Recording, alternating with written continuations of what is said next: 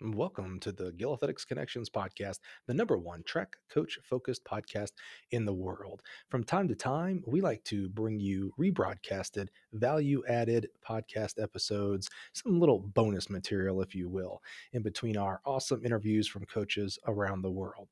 This is just great friends of ours, the Athletics LLC, hosted by Marissa Chu, featuring Mouse Holloway, Chris Huffins, and Charles Ryan. This is a great gang. They operate on YouTube on Friday nights. You got to go be subscribed. We're so blessed that they would let us give you the audio version. So without further ado, Athletics LLC.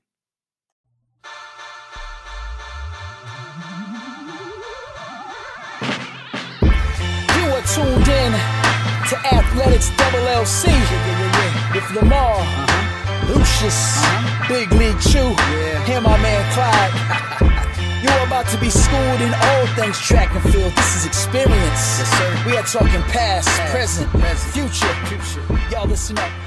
Let's go. Hi, people. I'm not going to do konnichiwa again. Welcome, welcome, welcome. Hey, that's how you know that like waking up early, going to bed late's happening because the brain cells are fighting each other. well, welcome, welcome, welcome for the last in in yeah Tokyo version of Athletics LLC. Sir Lucius, thank you for joining us again across the waters, and uh, so great. My pleasure. my pleasure. So I I got the pleasure to be on here with you wonderful folks this morning. yes, For me yes. and evening for you. Yeah, I know. Morning for you. Well, Yeah. um, as we talked to Sir Lucius already, Mr. Lamar, shaking my head, Huffins. Hello, sir. Good evening, all. Good evening. Uh, I, I am repping uh, one young man that I feel very strongly about, Mr. Lindon Victor, who did a great job in in the decathlon the last couple of days, and uh, I, I just wanted to send send out a shout out to somebody who didn't win a medal, but who's in a country that's like smaller than the state of Texas and was top ten of the top ten of the world. Awesome. Very awesome. Seriously. Last but not least, Clyde, how we doing? I'm highly irritated. Let's Uh-oh. go. I know. Rutro, Shaggy. Um, well, let, let's let's irritate you just a little bit more intentionally because we're just going to address this uh the foolery of our Olympic predictions because Yeah. I made some horrible predictions per per some mouths on this tiles here and some on social media. But your girl came out the gates hot. Now I'm not finishing. That's definitely not happening. but I came out looking smooth. Cho- choose picks are the equivalent of an anchor leg that can't get it done. I mean, I Shots mean, fired. and you know what? I'm gonna own it because I came out hot and I was excited, and now I'm like, Oh yeah, you. Oh yeah, you were really excited. I was, and now I'm just expired. But it's- it's- Expired. For, for full, for full context, listen. We give Chu, we talk a lot of trash to Chu about her predictions, and trust me, she's earned that reputation and therefore that behavior from us. But I assure you, when the medals started coming through and we're looking at the score and we were getting curb stomped by Chu, all three of us were panicking. Panicking. were. full blown panic. Now, luckily for us, you know, Chu came back to the pack and looks like is tripping at the finish line, and that's cool. But the problem is, uh, me and Sir Lucius are actually right there with her because we've just sucked Exactly. across the board. So Exactly. there will be no gloating about this. We know who the, Oh, we know who the winner is going to be. oh, But me, Chu, and Lucius are fighting for our basic respect right now. Somebody's gonna be off the podium. And that, that somebody's gonna be off. We don't know who. But I mean, so I said it earlier this morning or morning for us, like Nostradamus can't wouldn't have predicted any of these results. Yeah, like they are- literally, we're, we're just what the? and the and the winner is definitely not listen. He gonna win, he gonna win by one point. We're gonna hear it for a year. You know why? Because of all the context, all the contests we have done, this is the Olympic contest. I know. He's the Olympian. So oh, this is what we're doing now. I'm sorry. Let me clutch my imaginary pearls over that nonsense. I, I somehow have some sort of advantage because I went to the Olympics. Let's be clear. That's not what No, no, that's not what I That's not said. what he said. That's That's not not what what I he said. said. That's not what he said. I'm saying you what he gonna gloat harder because it's the Olympic contest, and you. I'm gonna gloat harder because all you have done is gloat. Uh, I was undefeated for the first year of the show. I That those are your words. It's a fact. Fact. So You two is not going I'm- very well. for him. I'm, I'm not even I'm not even the gloating type. At the end of the day, I'm just gonna let the score speak for itself. I will say this. I did legitimately have a great amount of internal pressure to pick the decathlon right. And and the fact that my picks were different than yours scared the living crap out of me because that meant if I was wrong, I was wrong to all three of you. So I feel good about that, that I at least got that one right. Touche. I mean, if you got it wrong, Right. Th- th- There you go. If I got it wrong, then, you know, let the bashing begin. seriously, seriously. But so for all of you out there who actually are following, uh, Lamar's in front, catching all the wind for us. And then Clyde, myself, and Sir Lucius are uh, making sure we keep going forward and trying not to fall backwards. so uh, we wrap up this evening with the men's 15 for our last set of results, and then um, we'll go ahead and address them next week. But I will uh, do a little social media update so we can uh, wait for a week to, to make sure we feel better before we talk about it. Just trying to get a medal. Just trying to have a medal. Oh, just trying to have a medal. Who's going to dive further at the line? Let's see. so, um, speaking of social media and, and updating that, um, surrounding the Olympics, specifically to our sport, of course, because that's what we care most about. And, and it seems that there's a lot of communication. I'm going to call it communication, maybe just words, uh, out there about some of these instances that specifically are happening within Team USA. Uh, call them internet coaches, call them the internet elite. Ooh, that's a good one. I like that. The internet elite. Oh, hashtag that one. Um, Let- never let's- let's let's talk about uh talk about what's going on with this. What what are we thinking? How how does it actually mesh with reality versus just social media and, and those who are speaking and sometimes speaking out, out the wrong end? Well, um, I, I, I would be more than happy to start off this segment because I have never seen such.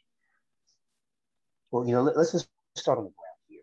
The decisions that have been made for the relay, um, and it's just been wrong, it's just been bad. And for the record, for all of you people out there that chosen to text me or email me or send me messages on the Facebook Messenger, I don't coach the relays for all you people that want to stand up and say, I don't know what I'm doing, but I'm going to say this as before we move into this. Get in the damn game. To quote my man Dwayne Ross, get out of your cushy chairs, get from behind your phone, get from behind your iPads, get from behind your, your uh, computers, get in the damn game.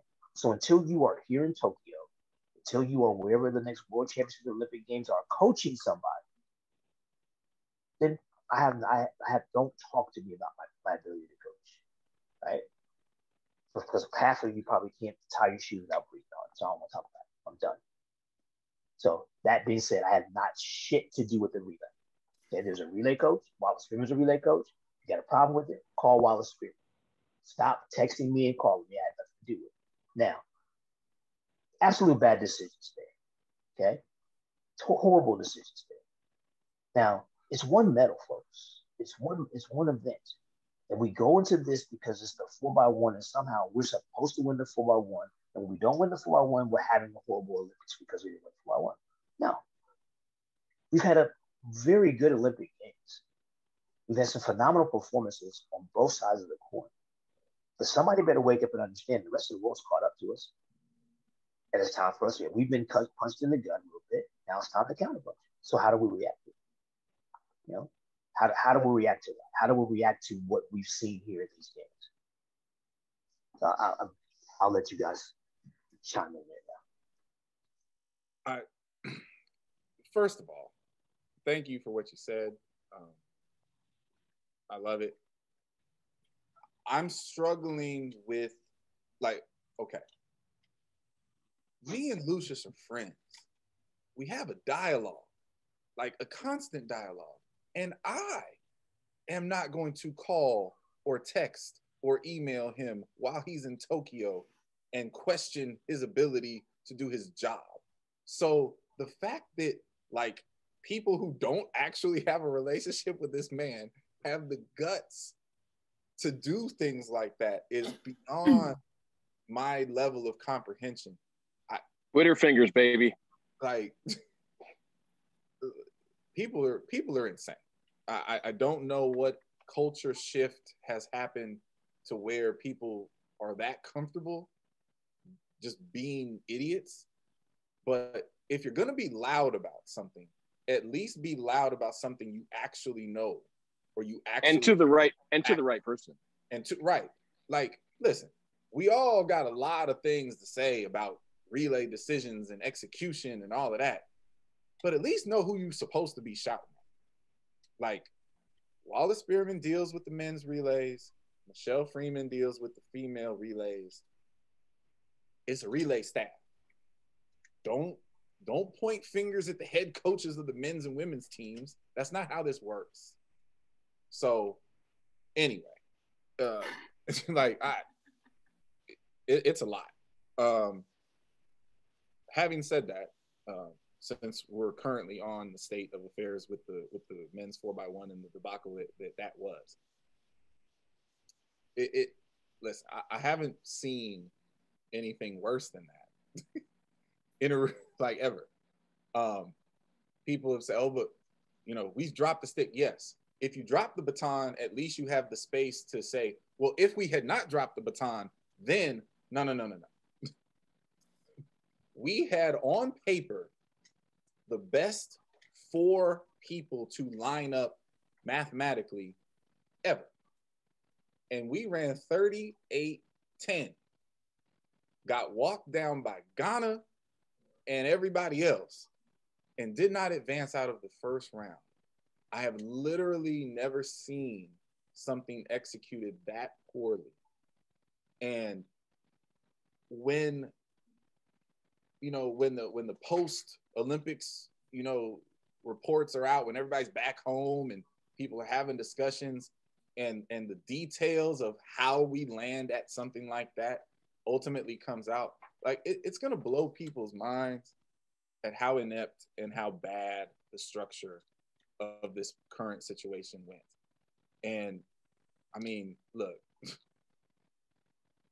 the athletes got to run, and and there's a there's a there's a, a part of that that is apropos and correct to say, hey, the athletes ran badly. Yes, the hell they did, but they were set up badly.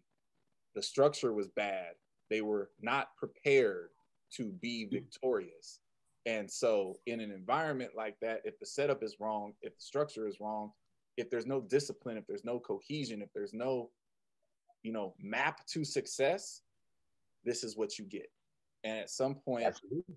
the arrogance of the ideology that we have, that we can just show up because it's us and it's going to work out.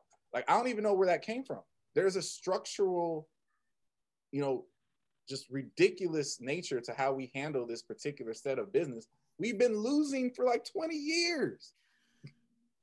we lost in 16 and then got the, the result tossed out.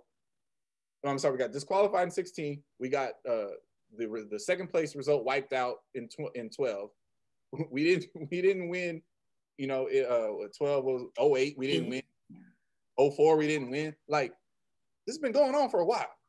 So no one should be surprised about what happened, but it's a structure. We have not won a four by one in 20 years. Yeah, 21. Well, yeah, 21. At the Olympics, and, and we, won, we won the world championships last year. So, so, so, so let me say this because I, I think that you, you said something that uh, needs to be addressed. That think that the fact that we, we can just show up and do it, right? Like I've coached some pretty good football ones in my life, a lot of them actually, and yeah, you know, and and it's about continuity, right? So, in slight defense of what went on here, the guys were never here together because you got here five days before competition, so guys running 100 couldn't be four one exchanges, right? The guys that were in the 200 weren't here; they were they got here five days before they started racing. So when they got here, the meet started, so you can't do exchanges. There's been someone said to me, well, why weren't Kenny and Noah on the relay team? Well, they just got here. They ran the 200. The 4 one was the next morning. So what were they going to do with the time changes? Right? So my issue is that the people that were able to do this challenge exchanges did not do them and did not do them properly. So, but overall, when you talk about how do we fix it, let's start with the fact that, okay, everybody should have been to the beginning. So then you could do some stuff as you transition towards your races. But at the end of the day, we just show up and win, right? And we haven't won in 20 years. So clearly, that's part of how do we fix it. We have to have a freaking relay camp. We have to have a productive relay camp. I think most of the people would agree that the 2012 Olympic 4x1s were two of the best we ever had. I was with JD and that crew, and I watched that happen. And that was something that that guy was magical how he choreographed that. Yes, that that's the that's the that's the last time we did it well, and there was structure and discipline and accountability. The the result ultimately got thrown out not because of anything that had to do with the execution of the four by one. But see, okay, so to that mm-hmm. point, because this is this is stuff that a lot of people have been complaining about and don't really understand. USA Track and Field did not have a pre-Olympic training camp anywhere in Japan. Everyone else anywhere in the world. Anywhere in the world. Everyone else had one in Japan. Now, the why, someone's got to explain that. Because the idea, if you've ever traveled internationally to compete, showing up five days before your event is literally the danger window of bad performance you'd be better off getting off the plane and going. Five days is a very bad window for elite performance. And so when you have that kind of context, the people that have been successful, it's even more mind blowing what they've done. And there's been a lot of successful people. But everyone else had some kind of structure with their teams in place, practicing the craft that they have to go out there and perform as it pertains to the relay. And we did not. Um, I think uh, uh, I, I, don't. I want to make sure I get it right, but I'm, uh, my brain is is falling down here. There's a there's an interview out there. With I think it's Kenny Bednarek saying they basically didn't practice, like at all. They asked Fred how much did they practice, and they said not much. So it's like, what? Like it just, it just can't be this way. It just can't. And it's got, you know, it's got to change. And, and, and, the thing the thing is is like the four by one relay. See, you have to be here. Yeah, for those folks who want to run the now, you have to be here to see what's going on, right? You have to watch Japan warm up and and China warm up. Oh, oh, it's it's beautiful. You know, like they, they are choreographing what they're about to do, right? You know, whether, whether it was them, or it was Germany.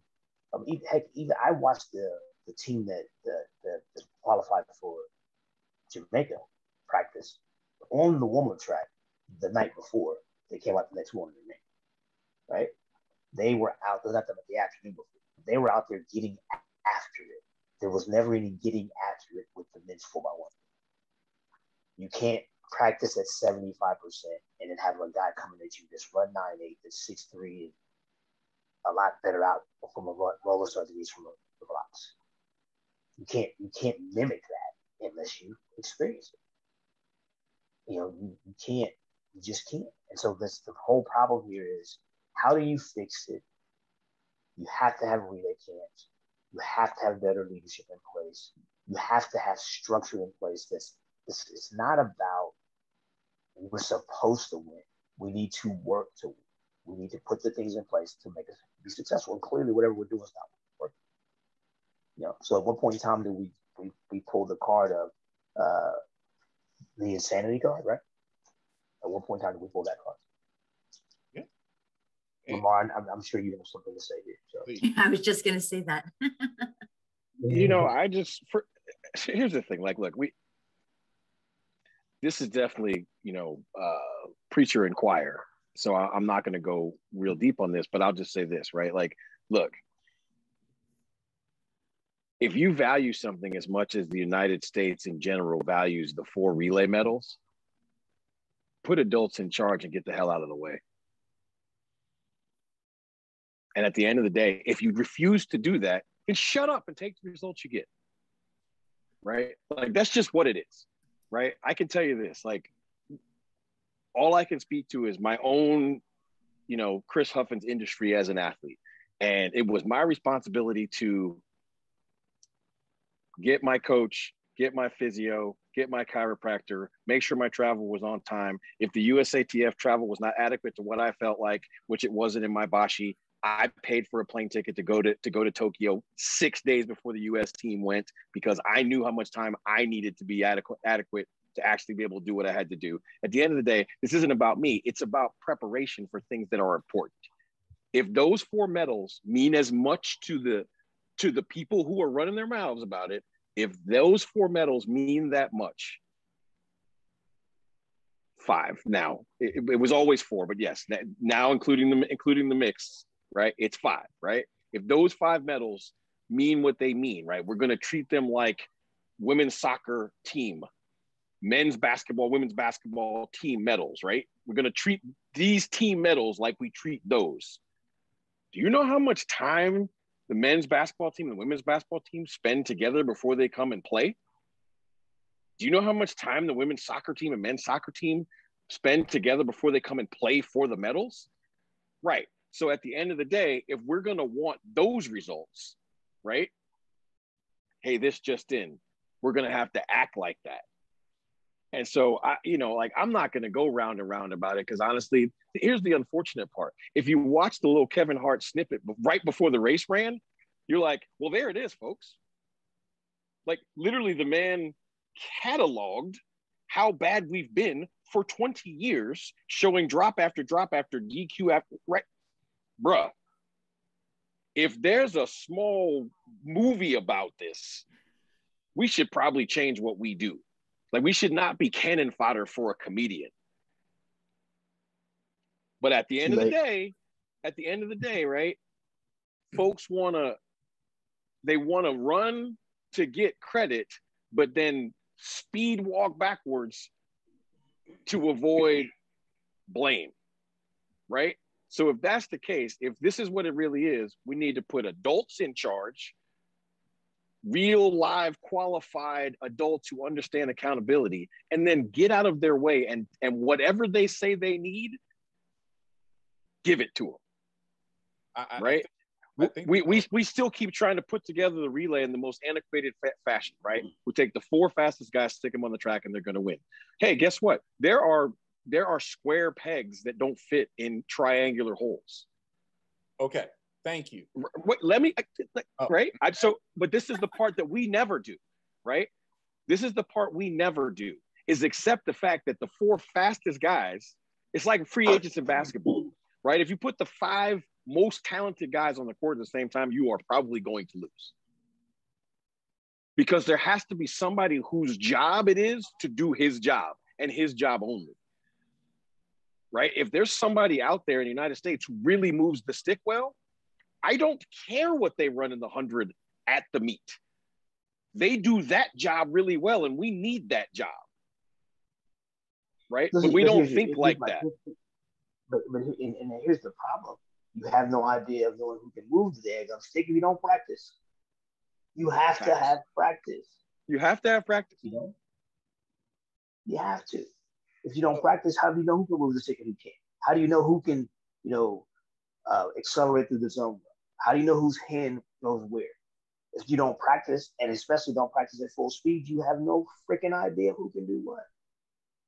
So, li- Listen, Yeah. we, we all agree that practice must be had. We all agree pre camp must be had. I'm going to throw something out there that I think uh, Lamar just just signaled that he's going to agree with me on, but I know people in the world don't agree with me on because I've been saying it for a really long time. And this is about our larger systemic problem that I see as a process. At the we have the Olympic trials, and I love our system. I, it's the best in the world. I don't want to change it. But we run the 100 meters at the Olympic trials to determine one thing who earned the right to get in blocks and run in a straight line to go compete for the 100 meter gold medal. I do not understand, and I have never understood why the result of that race magically somehow must dictate the idea of who gets to run on a four by one. Running a 120 meter fly without blocks is not the same thing as running from blocks through 100 meters. And we have people like Huff, uh, like Lamar just said, who, if you watch the sport, if you pay attention to the sport, if you watch the races, are really good at certain skills and are and should be obvious. Uh, to me, here's a very obvious one in the current climate that we have. Dezerea Bryant did not make the 100 meter team. She didn't make the 200 meter team. But everybody knows Dezerea Bryant's a very good starter and she runs the hell out of a turn. She's always lighting people up for the first 120 off of a turn. So why isn't Desiree Bryant a person that you bring along in case you need somebody to run a pop off or a turn? Like Kenny Bednarek has proven to be a phenomenal turn runner out of blocks. But somehow Trayvon ends up on the track. I listen, I've been driving the Trayvon bandwagon for a year. I've okay, I've been driving it. I'm a fan of the kid. I wanted him to do well, but it is obvious to anybody who watched the, the meet that he was not ready to go in Tokyo. He looked bad in the first round. He looked bad in the semifinal. He didn't make the final. The start, the thing he's great at, wasn't there.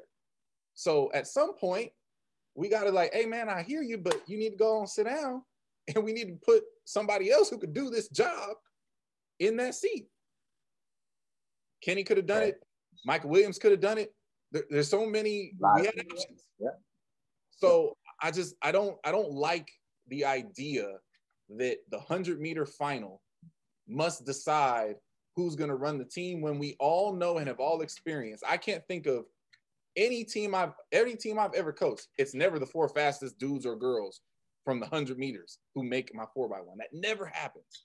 There's hurdlers. Well, see, and, and that, that's a bad analogy now, Kawhi, because like your team is not the USA team. Sure. Okay, the, but, the USA but, team this year, it's hard, it's hard not run. to use the top four. I, I, hear you, but is you the top four guys were sub nine nine. That's hard not to put them all in perspective if you can. But again, it goes for me back to preparation. Okay, so let, let's let's okay. We have a relay program with relay coaches, right? So apparently, to, to what you're saying, that what should happen here is people like Dez should be considered. You know, people that have that skill set as long as they show fitness. But because the relay program is just set up to okay, we'll take people from the meet and do this, it's not the same. So the problem is the structure of the program. Because you're right, we should not. Okay, in the in certain years like this year, it works if if you let it work, right? But then in other years it doesn't. But that's if you have a true relay program with relay coaches that are privy to what's going on around the country and get to spend more time with them. You know, because I'll be honest with you, I've had the pleasure of, of having a lot of conversations with Orin uh, Richburg, who's the head, the head relay coach. He's not here because his wife's not doing well.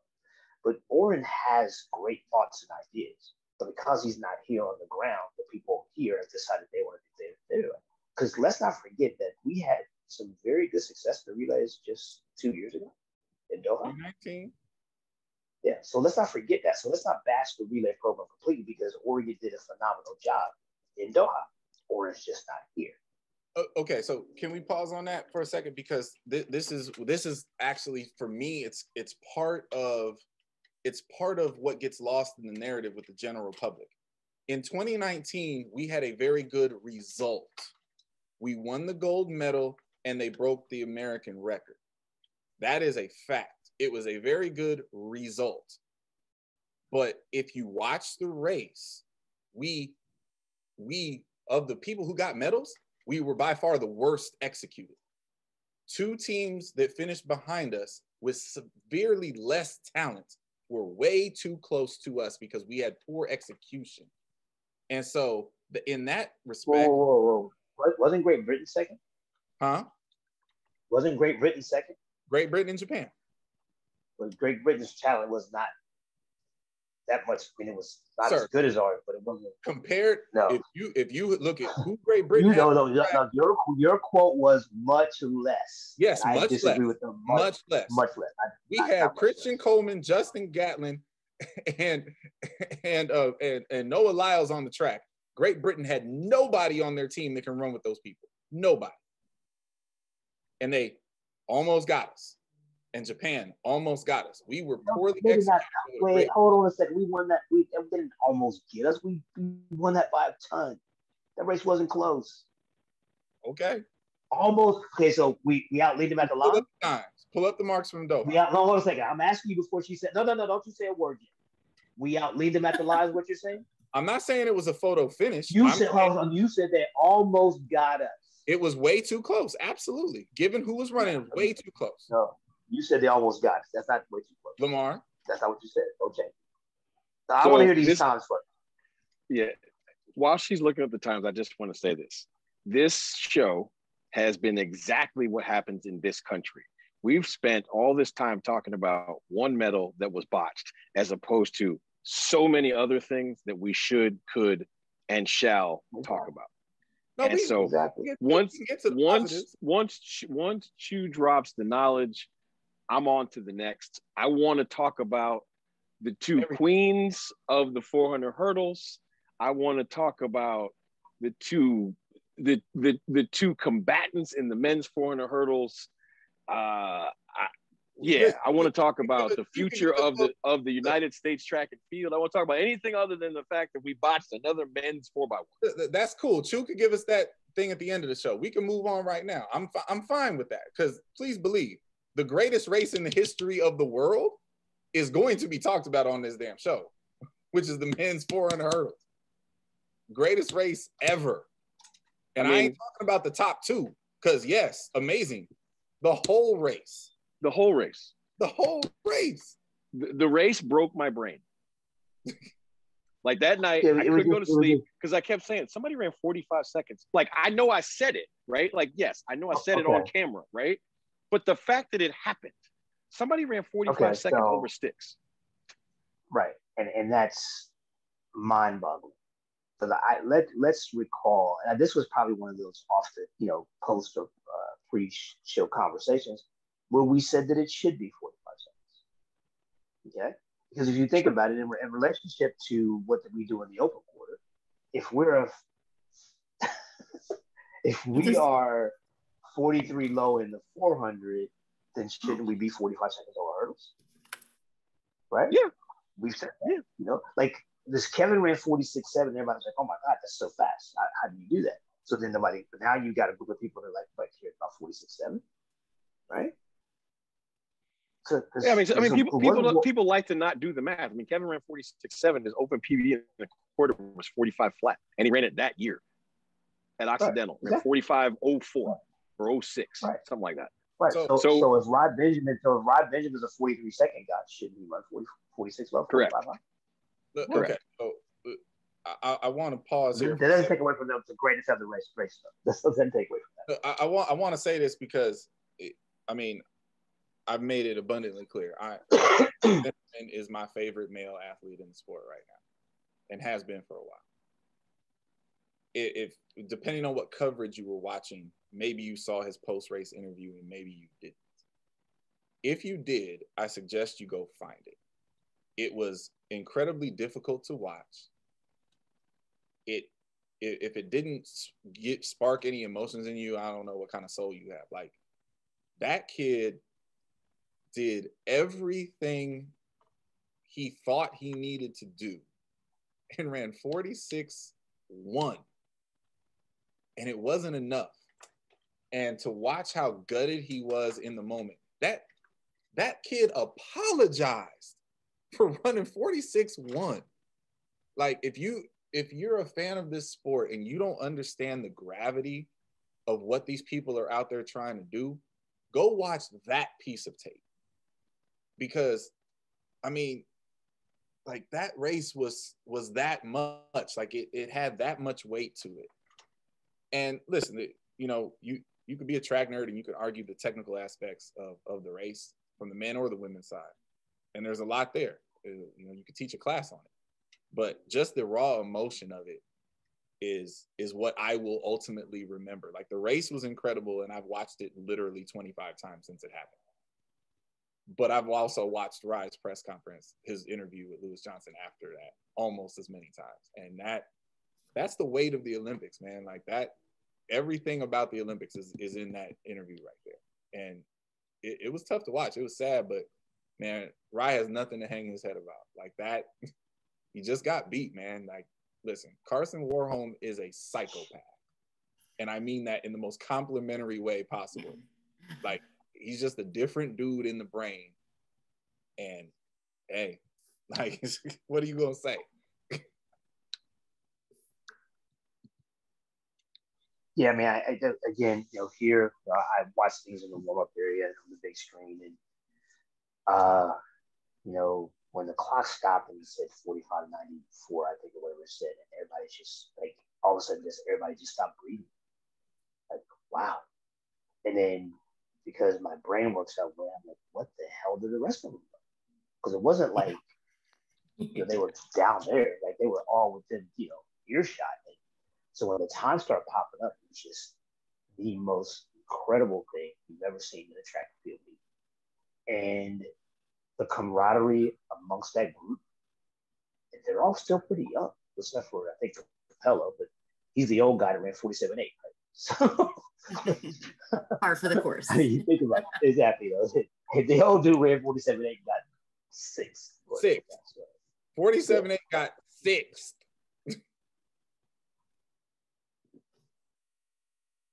Hold so, on, you're muted, sir. Uh, Lamar is muted. Yeah, I'm trying to hit unmute. There we go. The uh, the 400 hurdles showed the rest of of the track and field world how it's supposed to be done, right? Because I'm going to the women's women's race as well. And at the end of the day, like let's let's look at it like this. First of all, let's let's speak truth. Who on this panel one 365 days ago knew who Femke Bol is? Yeah, I mean, 30 because I didn't. I didn't. Me, I didn't either. Right. Okay. So so so Little 300 and like you know 55 days ago, right? Two people believed in a plan. Femke Bol and her coach. If we do this, this, this, and this, you will break the world record. And you know what? They were successful. Right. Because she did break the world like, record. Let's, let, let me let's just be clear, right? She came from nowhere to be the best to ever do it and got beat senseless by two like superheroes. Right. So at the end of the day, it's like, hey, rest of the world, take a look at what's going on in the 400 hurdles on the men's side and the women's side. There are people who have said whatever is functionally successful now isn't the way to win going forward. I've got a plan. Me and my coach are going to do this and we're going to execute this and we're willing to put all our chips in on this plan and we're going to meet you 365 days from now and whoop you six different camps right the three the three men's camps and the three and the three women's camps and i'm not i don't mean to be disrespectful to four through six because they were ridiculous too but the point is like to me that is the definition of a high tide raising all boats oh for sure right and that's what it's like. That's how you, when people talk about moving the sport forward, hello, that's it right there.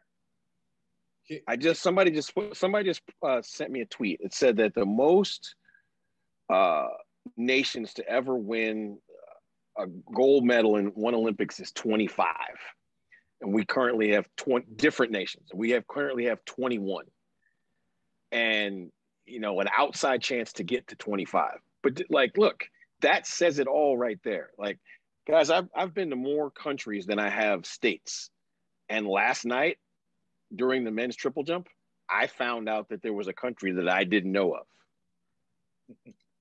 The young man who got the bronze medal in triple jump, I knew it was an African nation, but I'm gonna be honest with you, no chance I could find it on a map. So can, can we can we pause and stay in this 400 hurdle uh, dysphoria between the men and the women for a second? Because Lamar, you and me had a, a very interesting conversation uh, earlier off, you know, obviously off camera and and I just think it's the most interesting thing going on in our sport right now, right? Like, I don't know who all be- agrees with me on this, but I've said it on the show before. Dalilah Muhammad is at this point in the world the greatest of all time in the 400 hurdles. Former Olympic champion, former world champion, uh, current world champion, former Olympic champion, and until this year, the world record holder. But she's also 10 years older than Sydney. And in 2019, Dalilah was a better hurdler and a much better execution executioner of her strategy. And that's why she broke the world record and that's why she won.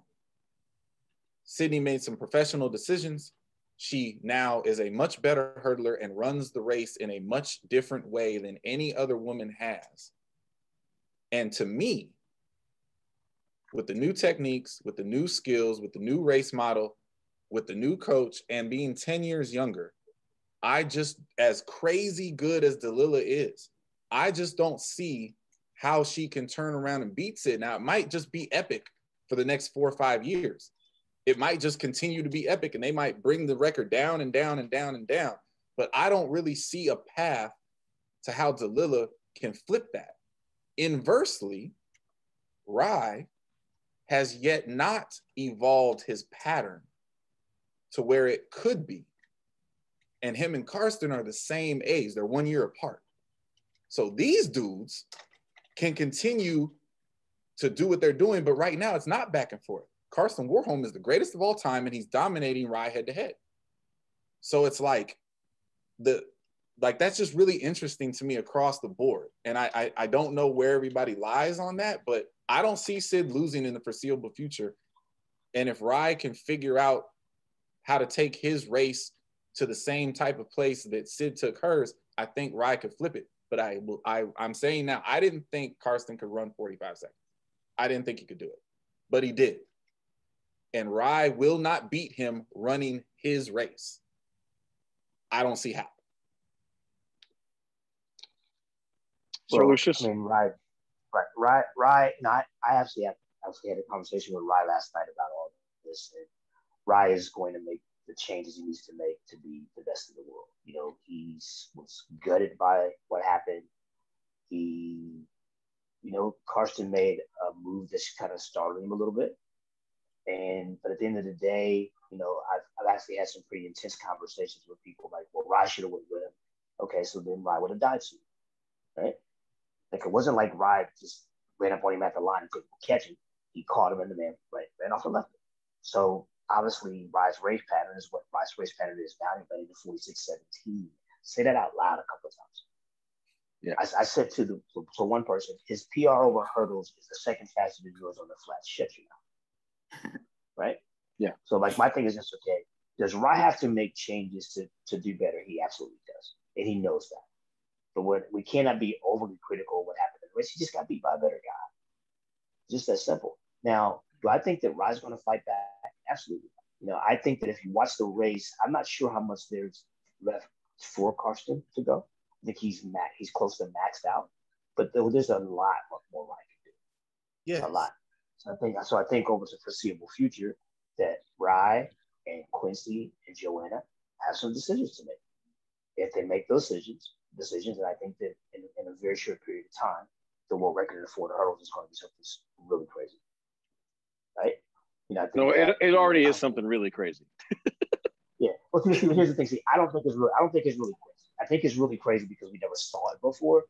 But when yeah. you do the math on it, it's like, yeah, no, you're right. Probably where it should be. Right? Okay. Now, when you talk about the women, um, I don't agree that Dalilah can't beat Sid because if you know what Dalilah went through this year, being hurt, having COVID, all yep. the other stuff, and it wasn't like Sid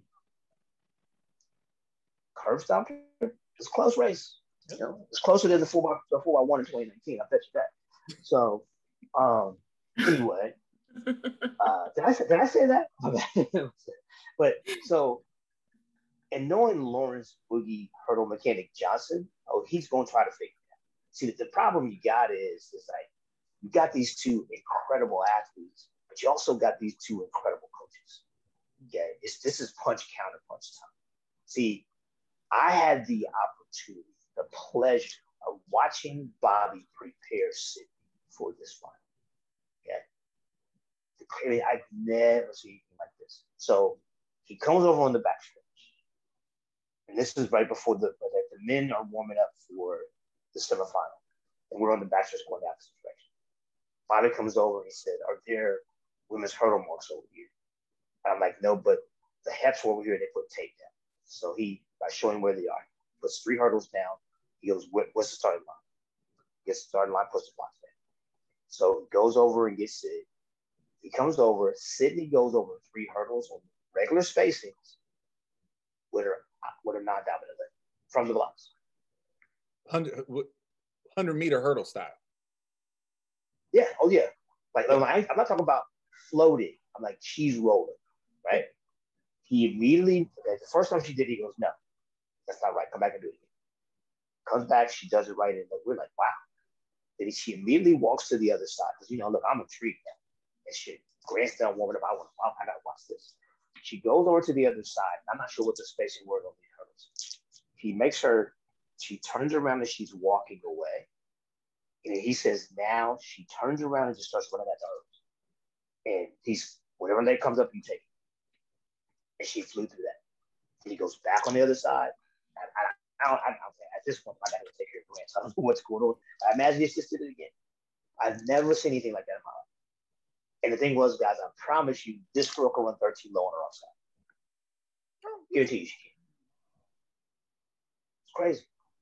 But that was the beauty. So, like, so the problem you have here, you have the ultimate mad scientist in Bobby Kersee with the ultimate equipment here, right? you know, mm-hmm. uh, with with Sid, and then you have Dalilah, who is the goat, and who is as prideful as they come with a coach that's, you know, a mad scientist as well. So I think you have two different models trying to achieve the same goal. And I think the world record's going to be 50 point something here real soon. Real soon. Because I'm gonna sound way I'm gonna sound way less crazy. Yeah, you are. And Miss Bol's not going well. No, no, she's not. And, and that's the best part of it. To me, that's the best part of it. See, and, see, it's and because one, another one. Neither is uh, Shamier. Shamier. Shamier. No, yeah. like that's, that's girl. Love Shamier. Like that's the the men's race was the greatest race ever, right? And with all due respect to Anna Cockrell, who I'm a fan of and super happy that she made the team, at this point in the world, Shamier's just better than her. Shamier hit a hurdle at the trials. I don't know if Shamier beats Dalilah at the Olympics, given what Dalilah just did, but she for sure was going to beat her at the trials. And then she goes over and runs 52, 52 back to back. Like Shamier was missing from that race. And if Shamier's in that race, it probably looks a lot like the men's race, where it's just everything's insane. Because Femke Bol did break the old world record. The old, I say old as in, you know, two months ago, a month ago. Yeah. She, you know, like because because because if, Shamier's there and on her game, Bol could be 52 flat be third. Or Shamier could be 52 flat be fourth, right? Right. I mean, 52, 52 flat be fourth, I'm saying. So, yeah. So, so at the end of the day, I mean, I think we, we, we are set up for some phenomenal runs in uh, in both of those races over the next four or five years. I'm not sure how Dalilah is going to make it past Paris, but we'll see because of her age. Um, but I will say this that on the men's side, all those jokers, except for the 47 8 guy, those, those guys are all babies. You know, yeah. like I, you know, we, we were joking that, you know, there was a, there was a time when uh, four years ago when we signed Kyron McMasters and Noah Lyles, and now they're both at the Olympics, you know, doing what they're doing. You know, and I just, I don't, I don't see a world where the men's 400 hurdle race doesn't just go this crazy depth now because the top's been broken off of it, right? I mean, how, and, and, and, the question is, and John Smith said it best. The question is, will the rest of the people continue to do the work, and the people that aren't in the game do the work to get in? That's right. Like, so I'm gonna. Is Kyron McMaster? Like, say again. How how sick is McMaster? Right, like him and Lennox did a phenomenal job. And that kid went mm-hmm. out there and ran 47 flat. No podium. like that, that was one what he ran was once the world record. Yes. Yes. But, and, and, and, for, forever, it was the second fastest time of all time. And, and would have yep. won every other championship except forever. this except, except, for this one and, and, and Kevin's. Yep. Yeah. So I want to say this because it, it's the umbrella statement, and this is kind of what I've. This is my my principal thought when I'm going through the internet, scrolling, watching all these criticisms and all these things that are being typed out and then tweeted or posted and whatnot. Is everything that you all have discussed, specifically in the fours, but in every event that we've seen this in, right? The bar has been raised, but not only that, the floor has been raised. And on these tiles, that's very specific to what our desire is for the sport as a professional coaching situation, as well as the athletic situation, right? Raise the floor because then we're only going to get better and the lid's going to stay off and we're just going to keep spouting out all this good stuff. But what I'm hearing you all say and what resonates in my heart is everybody else, maybe sometimes us ourselves included, need to stop breaking it down stop picking apart all these things that they didn't do or that went wrong, but highlight everything that went right so that the floor keeps coming up. Everybody wants to, we said it earlier, everybody wants to have that definition of sanity and keep doing the wrong shit, sorry, stuff. And it ain't working. It hasn't worked. So, knock, knock, change what you're doing. Highlight the things that are going right. That, that, that that's very prophetic. You see, so here, so let's let's we are creatures of habit here in the United States, and I'm I'm going to tell you, I think the reason that the, the hundred was so good this year was because Coleman wasn't there. Yeah, because all of a sudden I agree. something that they could do, right? So Coleman goes away. It's like, oh my God, I can win that. So everybody works hard to win. Mm-hmm. But my thing is this: do the same thing when Coleman comes back. Mm-hmm. You know, like there's other 400 hurdlers in this country that are good. Newsflash, folks 48 flat ain't fast. It ain't fast.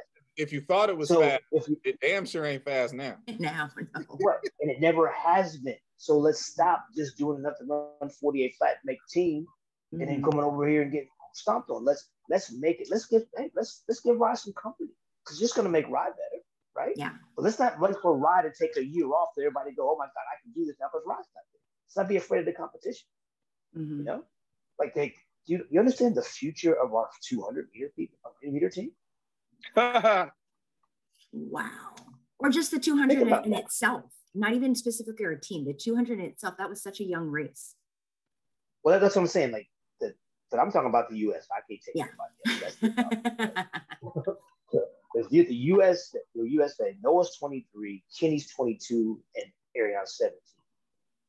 But the, here's the key. Don't run from the competition, guys. Don't look and go, oh my God, the third fastest guy there is 19.8. Join the party. Mm-hmm. Right. Right? It, it, join the party. I mean, join join the party. We you know we got to create that hashtag and, and keep it going because look, I, would we agree that the absolute upset of the of the track and field Olympics was the men's hundred meter final? No one had Lamont Jacobs winning the hundred, right? Nobody. No, nobody. It, like I I casually knew who he was because you know he's run some good indoor uh, 60s in, in, recent time. So you know his name's out there, but nobody was thinking about that dude being the Olympic champion. But go look at his progression. Mm-hmm. It makes a lot of sense. And whatever he's been doing, he's been grinding it out. And if he can do that, and Fred Kerley can decide, you know what, to hell with this, I want to run the 100 and come out of there with a 9-8 performance and an Olympic silver medal. Like there is space here for, for what Sir Lucius is saying. Don't run, make a mm-hmm. decision, bet on yourself. Like Fred Kerley is the ultimate lesson in bet on yourself. Okay. Most people thought he was nuts. We didn't know what to make of it at the time. Can I stop you for one second? Yes. It, it's not just betting on yourself because yes, he did that, but he put all his chips in the t- in the middle. All of them, yes. That's, that's right but all that's the part, right? Look, them all to the middle of the table. He could not. I'm not gonna say he couldn't have made the team in the 400. I'll just say this: he didn't come to the trials with a backup plan. Mm-hmm. I am making this team in the 100 and the 200. That was what his plan was. Yes. And at the end of the day, it's that part that people struggle with the full fledged commitment to the crazy. Because right. everybody's gonna what you're trying to do is crazy till you do it. It's just how it goes. Extraordinary is exactly the, the combination of those two words, extraordinary. It ain't what everybody else can do. That's right. But that's what I'm saying. Like we need more people to to make those kind of decisions because ultimately Fred Kerley being able to run 9-8 and go into next year as the Olympic silver medalist and I'm sorry, our best 100 meter runner means something. Mm-hmm. Like that it's a whole different conversation now. And yeah, Christian will be coming back. but Christian, like the world moved on just fine without him. So now he's got to get back in there and make himself relevant again. Like it, which he will do. Which he will he do. Will do. And it, it's, but see, but, so here, here's the flip side to that, Clyde. The flip side of that is the guy that was fifth or six that's a 10 flat or 9 9, that doesn't now say, well, I can't make the team, so I'm not going to try as work as hard. You got to come back and say, okay, if I'm, if I'm a Kai Williams, I got to go like, I got to become a 9 7 guy. I got to keep aggressive. If I'm uh, Gillespie, I got to, I can't be 10 flat. I got to work harder to be 9. You know, like I, I walk away from those championships, championships. Look, I look at the 400. I'm like, we got to get back in that game. You know, like, like there was nothing spectacular about the 400 last night. It's just that you know, I, I, I think that JS has done a phenomenal job with Michael Cherry. I think Michael Cherry is about to be a problem. You know, but there's got to be more than Michael Cherry and Michael Norman that can show better than 44 low. You know, we got to we got to go back to the old days. We're just three or four guys running 43. That's what it comes down to. Yeah. And, and I mean, since we're focused on those, on those kind of things, I mean, listen, America didn't get a medal. That that that didn't happen. So, props to the medalists. Very well executed. Me personally, the re the reemergence of Kirani uh, Kirani James is awesome to watch, and we're all here for that. But from an American perspective, Michael Cherry was the most impressive to me because mm-hmm. the decision he made to go to John Smith and the the the fruits of that labor that are now coming out are say have saved his career. And so I'm excited to see what the next you know step is for Michael Cherry because he was more impressive. Like he pushed his chips into the table also. Yeah. Uh, you know, like yeah, you have to be. I think the all in analogy is wonderful. It is. I I just I I want to I want to stick this little caveat in there just to punch it home from what we've been talking about, right? We this country always we always think that results matter more than process and we're wrong as as wrong could be about that, right? We didn't win a medal this decathlon in I mean, we didn't didn't win a medal in this Olympics in this decathlon. But for us to be fourth, fifth, and I believe it's fourth, fifth, and ninth that's one of the best results team wise we've ever had. yeah. Right? Like the like the 96 team, Dan won, Steve was fourth, and I was 10th. I think if you do the math, that's a and and we're considered the best U.S. team that's that's ever happened, right? Like what those three guys did without a medal and without any support, without any real fanfare. I mean, hell, the, the best guy was playing football for three years, right? Like that's what it looks like, folks. Is don't wait for don't wait till it's sexy to do whatever it is. Decide there's work there that can be done, and I'm going to do it, and then go do it. Right. The best example to me of what being an Olympian should look like is Andre DeGrasse.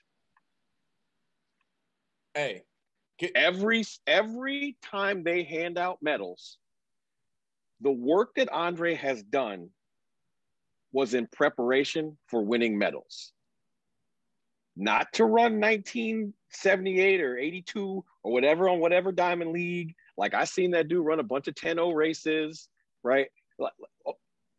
The work that Andre DeGrasse does, and I bet you most of it's up here, but the work that Andre DeGrasse does is about being successful when it matters most. And at the end of the day, I don't know Andre like this, but I, I know winners. So I'm going to say that I bet you money that this thought went to his head. There's no way I'm not winning this gold medal because Bolt's not in it and he's the only dude who can beat me to the line in the Olympics. Hey. I'll bet you dollars to donuts some version of that was the last thought he had before it was like, set. look, look, look, look I, I want to point something out specifically about Andre DeGrasse because I haven't heard anybody talk about it. And at this point, given what he just did in the in these Olympics, Andre DeGrasse deserves a hell of a lot more respect than he's getting from everybody. Most people in this sport are lucky to get a medal with a coach. And the minute they change said coaches, their careers kind of teeter and it goes all funky. Andre DeGrasse is doing what he's doing on his third coach. Third coach. It doesn't matter who's coaching this dude. He shows up and gets medals, and he's gotten them with every single coach that he's been with. So the common denominator is Andre DeGrasse, and he deserves a lifetime of praise for that because almost nobody could do that. I mean, really, really think about that. Think about anybody that you really, really respect that has has won medals.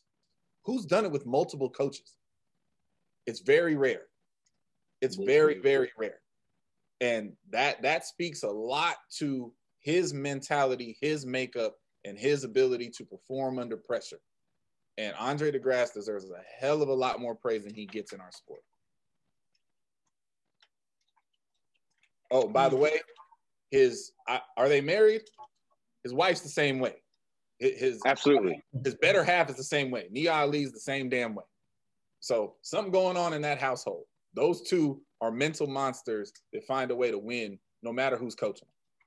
And they're reproducing, so it's happening again. Right. So it's, it's happening. Whole problem in 20 years. um, but before we jump ship, I just want to give one more shout out. Um, listen, I, I did the event, so I have I guess I have a greater appreciation for this. But but Damian Warner scoring over nine thousand points in the Olympics, it like in in a venue, you, you know, like he's not done well in the spotlight. Let's put it this put it that way, right? That man earned his spot at the top, right? He got punched in the face in, in front of God and every everybody many many times along the way. You know, meets he was supposed to win that it didn't happen, and he was a rock star and rock solid the whole way, and you know, people sort of kind of act ho hum because he scored 9,000 points because it's been done before. I'm like, you guys are nuts. There's four people ever on this planet who've ever scored 9,000 points. And, and let's be clear, 8,600 points is still a lot. Look at the, look at the scores behind him. 8,700 was second.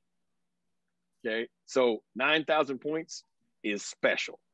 And uh, a little shout out to the young man uh, for, again, figuring out what needed to be done, moving to where it needed to be done, and doing the work that needed to happen. You have to take honest assessments of, of, of how you came up short in order to go forward. And he has done that. So those Yeah, are my I- shout I'm gonna outs. give a couple, couple. I'm gonna give a couple of shout outs to first of all Ryan Crouser and to uh, the the man that Lamar loves to hate, my man Joe Kovacs. Oh, Um, I do not hate. I love Joe Kovacs. Joe, who was not going to make the team, Kovacs, who is now the silver member. So I, I, I'll just leave that right there. Uh, want to give a shout out to Miss Mo, who absolutely masterfully to pick apart that. that, that I mean, I, I, Destruction. I'm, I'm apologizing. I mean, like I can't. The, the poise you have to be again be here and be around her. Her poise is unmatched for a 19 year old. It's just crazy. Yeah, like because she For takes the record, 50 Clyde, that's what unbeatable looks like. You were talking about yeah. you were talking about Sid not being. I'm, I'm telling you right now, a thing Mo is what never losing looks like. Okay, Because I don't think there's a person on the planet who can beat her. And then she slows it down. They come through on 127, and she goes, "Well, I gotta go now, guys. Like, I've been, been nice doing it." She just takes off, right? You know, so it's like, so uh, big out. The, the young lady in the uh, pole vault last night again. I, I apologize. Okay. Getting it. Katie Nageotte. My goodness, I mean, she she had two misses at the opening bar, right? Cleared it on her third attempt. It's like, yeah, I got to get this now, guys. Just just phenomenal competition. Uh, I want to give a shout out to JuVaughn Harrison. Um, I, obviously, the, the game did not go the way that he would like them to go, but that young man competed his tail off to the point where he can hardly walk the day after the jump. Yeah. It's just just incredible. I mean, the man jumped almost seven eight, got seven. It wasn't like he came over and right? Uh, I mean, just just things like that. Uh, it just it's been a phenomenal. Fred Kerley's performance in the hundred. Talk about Jacobs, but you know, Fred Fred was phenomenal, and uh, just uh, those are those are my shout outs right there. Um, I mean, we could do this for hours. Uh, Not But- not really. no, no, no. the man's got a schedule. But no, listen. uh, I, I was I had the pleasure to uh to to get a plus one invite to to Universal Studios for the NBC Olympic whatever they got going on down there. Very awesome event. And I because of the accident of the of the TV schedule, I actually got to spend a lot of time around Miss Bernice, who's Athing Mu's mother. That woman's phenomenal. And if you meet her, you totally understand what's going on with that child. And and listen, she dismantled that field. And it was clear before the final that there wasn't really much anything anybody was going to be able to do with her. If you take it out, she don't care because she can run 49. So whatever you think the pace being fast is, she's jogging. And if you sit back and turn into a sprint, well, that's just stupid. so like I don't know what they're gonna do with her. Uh, I don't know the young lady who got second, but she's also 19 years old. So uh, the youth have announced themselves in the world of 800 meters. But no, but you're absolutely right. Uh, Miss Mo, as we all have been saying all year, is a straight up unicorn and proved that she has the mentality to dominate that event for years and years and years to come. She might just get bored, and then you know, yeah, then maybe they'll get a reprieve. She might get bored and, and do something else. But as far as I'm So concerned, there, there, there will be a year where she decides I'm going to go run 400. That's coming. Yeah. Yeah. I, Yep. Again, conversation with her yesterday. You know, she's very intrigued by the 400. So that's right. 48, 48 seconds is coming, folks. Get ready. No, and, and that's and that's what I'm saying. As far as I'm concerned, the she took the American record as a rookie. The world record is coming, and the American record in the 400 might be coming too. Well, what's what's your girl's name? Uh, the girl, the the, the holds the record in the 48. The holds the record. Record, oh, oh, uh, the Oh. world record. that that's a Lamar name. I can't say that name. Are you Exactly. are you talking about Yar- Jarmila Oh. Kratochvílová? Yeah, that that yeah, her. Yeah, yeah. Because see, I know better than butcher that name because yeah, we're gonna laugh at. It. So she's her. That's what that, that's what you're about to see. You know, because see, here, here's the alarming thing. The day you see a result beside her name and it says 22 anything in the 200, game over. And that's coming as well. She's got to learn how to use start blocks a little bit better. Yeah. The day she Yeah. becomes proficient at the two, game over. She's already shown she can run 15. Right? Yeah, let's not forget that. Mhm. And, and also, let, let's can we can we give a shout out to Keni Harrison for exercising some demons, getting her silver medal, right? But Jasmine Camacho Quinn, oh my god! and, the, and the beauty is, I talked to Jasmine last night. I was like, "So can we stop cursing during the race?" Because "I hit the hurdle. I was about to break the world record. I was mad. I said, "But finish the race before you start cursing." Like she literally, if you watch the video, she's cursing as she goes around. Oh, absolutely. Mhm. As, as she's crossing the finish line. Mhm. Yeah. Okay, so uh, about the Olympics in general, I, I'm sure that there's some highbrow TV money issue that that drives this that I don't understand and I'm not paid to understand. But I'm sorry, I just don't really care. There are too many events at the Olympics that are going on in track and field and in the larger. I should not be watching finals run in the morning. I don't like it. It sucks. It's disrespectful to the athletes. The men's shot was in the morning. It shouldn't be that way. Crouser was still amazing. Kovacs was still amazing. The competition was still good. It would have been better in prime time for them. I'm sure it's a TV issue. I don't care. Get creative and find a way to fix it because the finals should not be as you're getting out of bed. It just shouldn't be. The hurdle, all the hurdle finals were in the morning. The hurdle, the, the men's 100, um, men's 110 hurdles, the shot put, and the men's triple jump are all going on at the same time. Mhm. Yeah. That that that doesn't make any sense to me, and it's it's not it's not cool for the athletes at all. Now, They started that mess. They started that nonsense in Rio. I'm not sure why, but that's where it started. well, and that's what I'm saying. Like that's new, so it's one of those new Mhm. things that somebody thought was a good idea. It's not a good idea. It sucks. Go back to what it was. Like prelims in the morning, finals in the night. Figure it out. Like I, I don't care how you do it, just figure it out. There's a lot of things with this schedule that are that are new and unimproved, and we don't. and That's a whole nother show. Like, uh, I'll just drop this one in there. You should never be running prelims of a four x four before the open four is ended. I- There's that. That just shouldn't happen. So, but anyway, uh, Especially, especially when we gave two days of rest between the semifinal and the final of the men's 400. eh, I mean, exactly right. Now, now we now listen. Big, uh, big league. What what what we got next? What, but but before Fine. we go, we before we go next, since we're talking about the Olympics, listen, you know, you know, we will get scorned if we don't at least allow Sir Lucius to address the 110 hurdle results because we address them when when they go the right way and the way we all love to see it. If we don't address it, we'll get we'll get scorned. We'll get cut to pieces. Oh, it's- it's no, no problem at all. So, like, so Grant just didn't execute well. Um, it's a, you know, honestly, it's an issue we've had in the past. And I'm gonna tell y'all what I told him. Congratulations, you're a silver medalist, and I'm gonna have to learn how to coach you better. Um, big ups uh, to the, the Jamaicans. They showed up and got it done. And I also want to give a shout out to Devin Allen. Devin Allen came here and, and, and competed well. You know, he, he did he did the thing.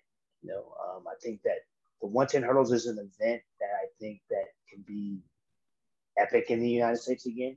Um, but it's going to take Grant and Devin and Daniel and uh, young men from Alabama and people like that to show up and, and make it a grind. That we don't just, you know, they don't, they can't just show up and just give it to. Those guys. Um, but the, at the end of the day, uh, as you know, that the first time this year, you know, the first time since we left Doha, the, the, the Grant wasn't on his A game. He's got to be by better guy. So, uh, you know, get, I, I, I to watch the replay until about two o'clock this morning, and I watched it. I was like, oh my god, that was like. See, I mean, he didn't have like the, the thirteen oh two in the first round was ugly. I was like, and then the thirteen thirteen was uglier, and just when you think it couldn't get worse, the thirteen oh nine was the worst ugly of the of the ball. You know, and I'm just like, again, we we got to figure out what goes on in his brain that causes that. You know, because if we're if we're going to be the best to ever do this, that's something we have to exercise. Can, can I ask you one more question about the event in general? Because it, it's honestly one of the weirdest. Uh, like if you take a step back and, and you're a fan of it, that whole event was weird from start to finish. Obviously, the the defending Olympic champion from Jamaica Omar McLeod, failed to make his own team. So he was missing.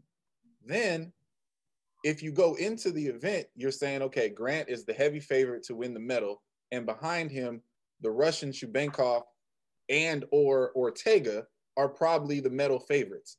And they never met the starter. Like they never ran in the first round. Do you know why they didn't run? I have no idea. Uh, I say because I saw the Russian. I, I saw uh, like he was here, but I never saw him warm up. I saw him at the up track. I never saw Ortega. I'm not saying Ortega wasn't here, but I never saw him. So, but have no idea why that didn't happen. And after that, it's a shine off the event as well. See, see, here, here's my thing, and, and, this is because I'm in the lab hard with this one. 13 flats not fast, no. but because everybody thinks it is, that's what they strive to do. So when people will show up, and um, this is a challenge to Grant, to Daniel, to Devin, to all the collegiate hurdlers out there. You know, stop getting pumped up when you're run 13 3. Stop getting pumped up when we run 13 2. You know, we have to take this event where it belongs. Wilbur Ross said it years ago 1260 something should be the world record. So let's take it there. But nobody's trying to do that. You know, to, you know, to speak to that, you know, Ralph Mann told me Grant can run 1265. Told me that after the trial. And after follow the lead of the 400 hurdlers.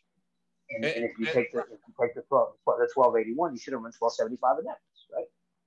So that tells you you can run 12. And, and that's and that's like that's that's the nuance of all of this that that's most interesting to me as a former hurdler, right? It's like if you watch, I, I want to be very, very clear. Hansle Parchment did his job. His PR is 12.9, and that was years ago. Years, years, years, mm-hmm. years ago. He showed up at the Jamaican trials, did his job. Omar didn't do his job. He showed up at the Olympics, did his job, ran the best race he's run in years, and got himself an Olympic gold medal. He will forever be the Olympic gold medalist. But don't get it twisted. It had to be a 13 0 race for him to be the Olympic gold medalist. Again, mm-hmm. the Olympic champion wasn't there. The t- two of the top three favorites weren't there. And Grant executed, you know, one of his worst races in, in a really, really long time. So it's like 13 is not fast. And you're absolutely right. If the men and women in the 400 hurdles are raising this bar in the sprint and hurdle, the floor, and the floor. We, we got to find a way to do that in the, in the 110s, especially on the American side of the 110s, because Grant might, might be, you know, dominant and breaking records and pushing that that boundary. But we last I checked, we used to be in a system here where America dominated the men's short hurdles just like the women have done in recent times. Now Camacho Quinton came in here and uh, and announced herself and said, you know what, I'm putting a stop to all of that for the foreseeable future, and that's cool. But the collective, but we have to respond. respond yeah, to We got to do something. Yeah. So. Man, the audience asked for a really good show. Pretty sure they just got that. That's crazy. That's crazy. So, um, great insight, great just facts, and yeah, I hope everyone just picks their jaw up off the ground. You know, go ahead and wipe that saliva off. We're good. Let's move forward. um, so, as if you didn't have enough pressure and things going on, Sir Lucius, you are also on rapid fire. oh, that that's just cruel. I know, right? I was I was going through my records and I'm like, oh man. Let me say, let me say this for the record. I, there's no pressure. There's no like I've said this before. Nobody can put more pressure on me than I put on myself. I don't put pressure on myself. I just I get I just you just get it done. And again, to address the idiocy that's been going on that we talked about at the beginning of the show, have a have a great day, folks, because I'm going to have one. So love it. Love that response. Right. All right. We ready, sir? I'm absolutely ready. All right. What has been your favorite meal since you've been in Japan? So there's this little spot, like this kind of diagonal from my uh, like the room in the dorm, and like it's called the casual dining spot. So that's where I have lunch every day when I'm here. And the the beef and I'm not sure exactly what it's called, but I was I was in line with the Japanese team one day, so they were suggesting these for me to try, right? So the beef, the rice is off the chain. Personally, I'm not, that's, I'm not trying to be culturally funny here, but the rice is off the chain. By the way, um, the beef was really good. The pork, the pork was seasoned a little funny for me, but they have this grilled spinach Mm. that's to die to die for. Like I get that every day. I You know, the only issue I have with the Dynasty spot is like they don't have any ranch dressing. It's just, it's- I don't know. I'm gonna fight you. I'm gonna fight you. Oh my god. They will I deport like- you immediately if you go put some ranch dressing on any of their stuff. I know, right? And- And you can't because there's none in the building. Like, come on, man, these are ranch dressing. oh my gosh. Stop it. Stop it. Um, but I know it's, it's been great. good. Uh, what event would you want to coach that you haven't yet? Oh my gosh. What event would I want to coach that I haven't coached? If that's too hard, You know we know you're No, the no, no. You know, coached I, I, you know, I, I, I, I want to, I want to delve into the pole vault one of these days. I knew it. I knew it. Yeah, and only because only because and, and Lamar has sat with me, and because he's tried to teach me how to see it, and, and so because I haven't had more sessions to be able to sit with Lamar, now so now I'm intrigued. It's his fault, so he can shake his head all at once. because because I said to him, I thought you were gonna say do the steeplechase. Yeah, whatever. I, I thought he was, I thought he was gonna say the the Olympic four by one. oh, Shots fired. Oh, I've done that as an yeah, assistant. he did somebody. do that. Yes, so oh my gosh. you Wow. check that one off the box. So. um, do you run your own Twitter account? Oh yeah, Okay. I'm, I, I'm actually about to turn it over to somebody. But, yeah. That's hilarious. he made it. yeah. Um, who or what has been your most, I guess, impressive team that you've run into? Who who has been the most impressive, or what team has been the most impressive that you run into? Um, in terms of what? That's kind of a broad-based question. Just for you, like the wow factor for you. Nobody's wowed me over here. I mean, I'll be, I'll be honest with you. The thing that's wowed me more than anything else is our medical team here. You know, the, the, the hours they put in, the diligence they put in. It's, that's so much a wow. Um, I've also been, you know, wowed by uh, just the energy of, uh, of Retha Thurman and her staff here. You know, Tim Weaver and Marcia and the whole crew have just been like, you know, you just keep waiting for, you know, we've been here for a while. Like, keep waiting for the letdown. Um, but you know, I've been wowed by them, but I, there's been there's been no team here that's wowed me. Um, I have been very impressed with the Italians. They're up to something, right? you know, they're up to something. Seriously. So nobody's wowed me, but they I have been impressed by the Italians. So I'm gonna say that. Got it. Um, have you had a green tea Kit Kat yet? Nope. It's a thing. It's a thing. So don't know it's it is, and I've had one. So, you know, so I've had one before because when I was working with Akeem, they used to bring them to me. Okay. I'm good. I love it. I love it. Um, But I, I, I can promise you, there's probably some hidden in our pantry someplace at the house. um, do you own a winter coat? Several. He's an Ohio. I mean, I mean, I, I, I mean I'm from Ohio. I, mean, I have to go. I home, know. right? I was True. like, so I've got a, I've got, and see, Lamar will understand this one. I've got a pea coat that I've had for like 25, 30 years. that you've worn five times. Actually, about seven, but but it's in immaculate condition. Know, y'all pull it out every now and then. I can still get in it. You know? All right, last but not least, on a scale of one to 10, how ready are you to sleep in your own bed? I figured as much. I mean, like, like this bed is, it's just not cute at all. it's, it's like it's not very wide. The sturdiness is not the just not very wide. It's not. It's not comfortable. It's not. It's funny. Um, gentlemen, you have your two questions, and then I have the results that you requested earlier. So please fire away. I'll go first. Um, of of all the things um, that you've ever seen in track and field, is there anything that you've ever seen in track and field that was better to your eyes than the men's 400 hurdles race? Um, the, the, immediate answer is going to be no, um, because of the depth of the race.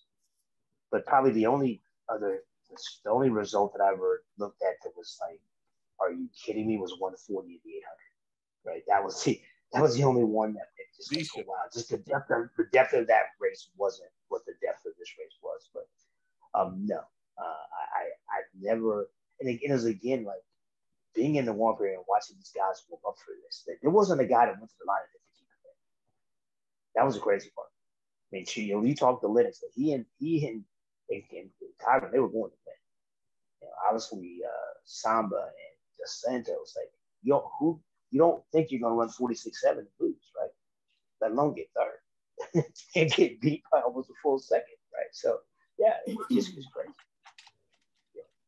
So, so my my question is similar because as a as a coach at the games, you spend most of your time on the warm up track, and you may have hinted at it earlier. I actually don't know. What is the best thing you've seen on the warm up track? I you know, and I don't know who it was. Well, the, the two there's two things. One was the precision and the diligence of the warm up of the Chinese and the Japanese and the up ones. Like there's nothing like it. Like and, and they are. It's clear that whoever the guy is that's doing it with them is like, if you mess this up, I might chop your head off. Right? Like it's this, this is the most serious thing ever. Right?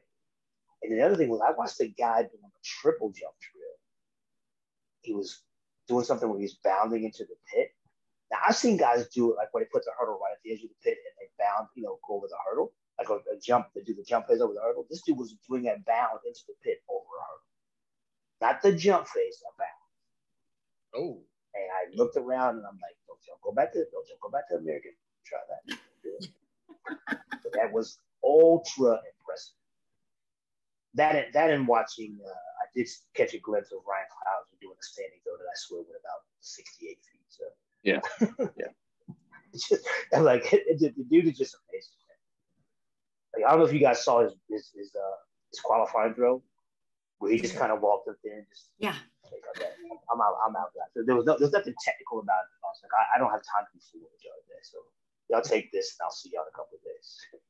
So those those were the most impressive things I've seen. That's crazy. Wow.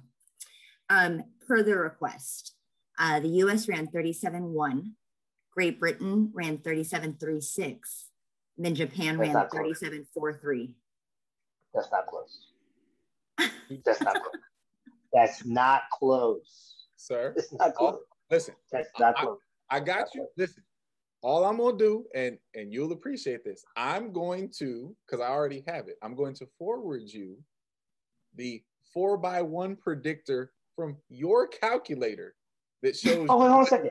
Okay, okay. I'm not saying that they didn't perform to their max and we did not. I'm just saying you said we did. Okay, as you like to say, rewind the tape, and then I'm going to ask my girl Chu to stick a pin in it when she gets there. You said we nipped them at the line. That's no, I didn't. No, no, no, no, no, no, I said we. It's not like no, we, uh, no, no. I said it's not like we nipped them at the line, but it was way closer than it needed to be. That's what I said. We'll, we'll run, run the tape. We'll we want to Because it wasn't close. I know that. Oh my god. it wasn't close. I, I cannot. But, but, but, but, but, but see, and, and don't don't for me to predict. I mean, I, I am the guy that, that, that you know, invented the predictors. I don't need it. But like, I, and, I, and you know, we have these. Look, you behave yourself because we have this discussion every freaking Olympics and World Championships about how fast we should run. So you know that's a scab that just drives me crazy, right? It does. because so let, let, let me just say it for the world to hear. If we do it right, we break the world record. Okay, for the for the record, folks, if Mike Holloway is doing the relay, which I am not, I'm going Kenny Bednarek to Fred Kerley to Ronnie Baker to Noah Lyles. We run 36 low, and I'll see y'all. I'm gonna be sipping on something. I don't know what it is, but no, that's the that's the relay. That's Mike dropped. Game over. I would like I would like to respectfully ask that I go last in heartbeat props if that's cool. Yeah. You Um, didn't have to respectfully ask. You said to ask. um, I want to give a shout out, or my heartbeat props, I should say, um, to those who have already decided that this was going to be their last competition. So to the likings of Brittney Reese. Um, and I apologize for everyone who else has announced that, but right now that's who sticks in my mind because that one's a pretty big one for me. Like she's done things upon things upon things. Um, I saw in an off year where um, I went to recruit the California State JUCO meet and she was coaching um, you know, following her on social media and hearing her talk about her son and whatnot. You know, she's done things, and not that she's the only one. I'm just picking her out specifically. Um, that has just done a lot of things and a lot of things well. You know, so shout out to everyone who's declared that they're done after these games, but specifically Brittney Reese because she did it. She executed. She just got beat. I mean, the rounds of jumps that we saw this year, male and female, six round jumps wins. Like, wow, that's crazy. So, um, thank you so much for everything that you've done for female athletes as well as field event athletes, since we are the lesser more often than not. Um, good stuff, good times, and I hope you have fun for whatever else you do next. I, I do have a question. Uh, Lamar, did you recruit Brittney Reese out of high school? I did. I I did. I have never let that go. You know that. That is that's more than fine. I'm was- I'm gonna you jump know, in see- here. see- See, I want to thank Clyde for allowing me to be petty. He's taught me how to be petty at a high level. I appreciate that, Clyde. Hey, you know what? It's okay. I, I I'm good with it. Um, my heartbeat props go out to two people who who had debilitating, uh, at some level deemed career-ending injuries. Um, TM, who came back from a career-ending back injury to win a gold medal as a repeat champion, and to Will Claye. A year ago, Will Claye couldn't go to the Olympics because he tore his Achilles. And I watched that man create passion and fire in a stadium with nobody in it. He was yelling at people that weren't there and getting and getting feedback and fire from people who were not there because in his head this was the third and and maybe final battle between him and Christian that was supposed to happen. It didn't, but he was going to get it that way. And you know, life is cruel sometimes, and and he did get fourth. But I just want to say to that young man, listen, what he had to do to come back from an Achilles tear to be able to jump 17 mid in an empty stadium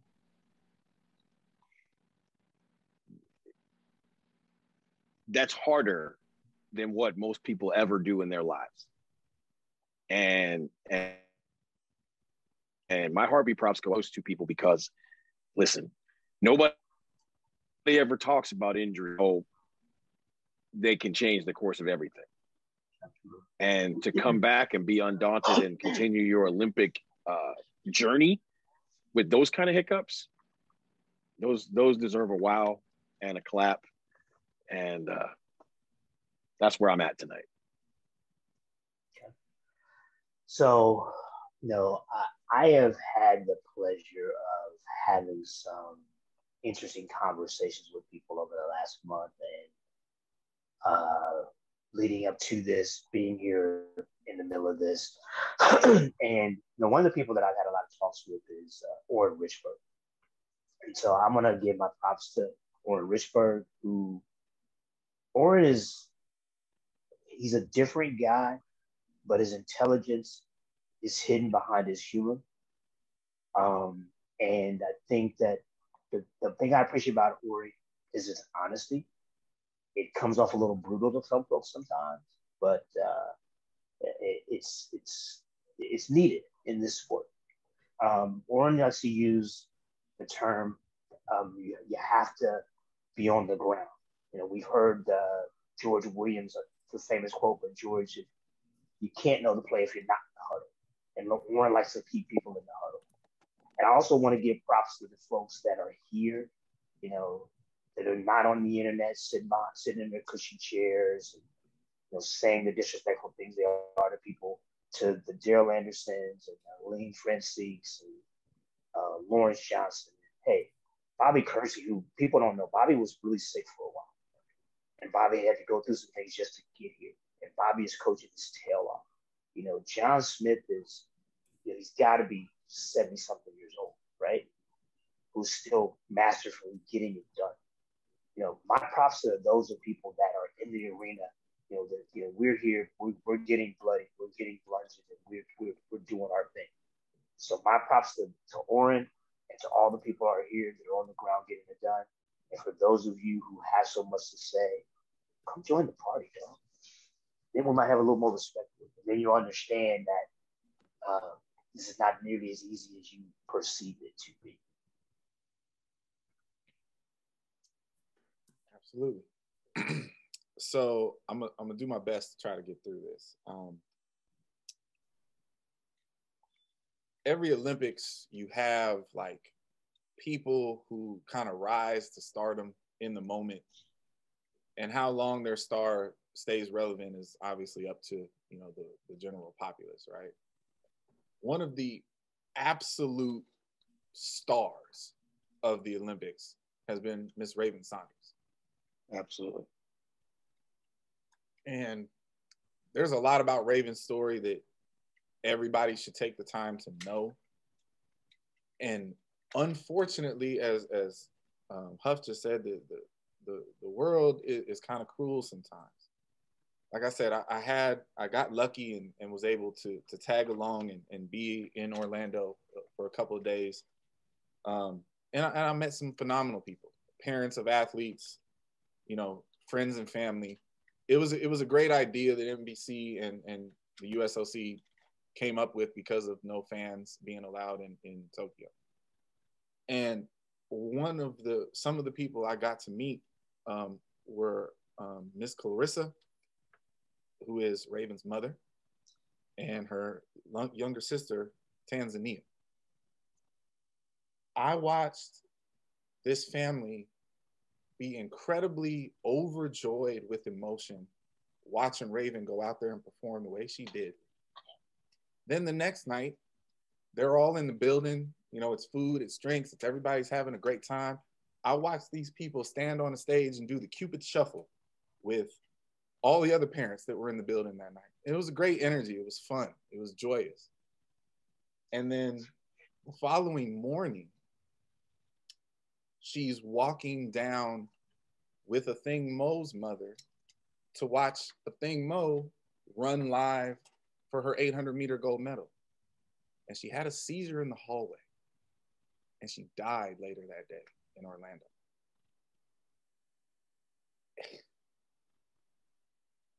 the world is just cruel sometimes. And I can't even imagine what Raven's going through, having to deal with all of this. And I don't even know these people. I just met them.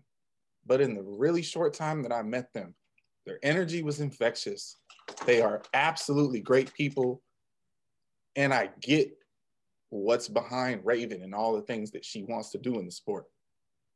I feel incredibly bad for that family, but I just want to send heartbeat props out to Raven and let her know that her family, her mother, got to witness her performance before she went. And that woman was in a total state of joy in her final hours of life. And the, the world is just cruel. So Raven Saunders deserves to be a star in this sport. She is everything that is good about this sport. And I hope that her story and her platform and her reach just continues to spread because she not only is she a phenomenal athlete, but she's a great person and she does it with a level of joy and emotion that everybody should learn from. So, Raven, love you, girl. You're a star. And uh, rest in peace and respect our family. Amen. Amen to that, sir. God, brother. Hmm. Well, with that said, uh, we'll round out the show here. Uh, we will be rounding out the Olympics, and so we'll do a post Olympics show. And I don't know how we debrief more than we've done today, but I'm sure there'll be more. I don't know how. Do I get my crown then? Is that when I get my crown? yeah, crown? you can get your crown then. You can get your crown. You'll get something. You'll get something. um, but thank you again, and I say this from the sincerity of my heart for those who haven't been in the arenas that you have, you all have been um, at the levels that you have been, because you shine shine light on things that commoners don't know, you know. And so, um, thank you for your insights and your foresights.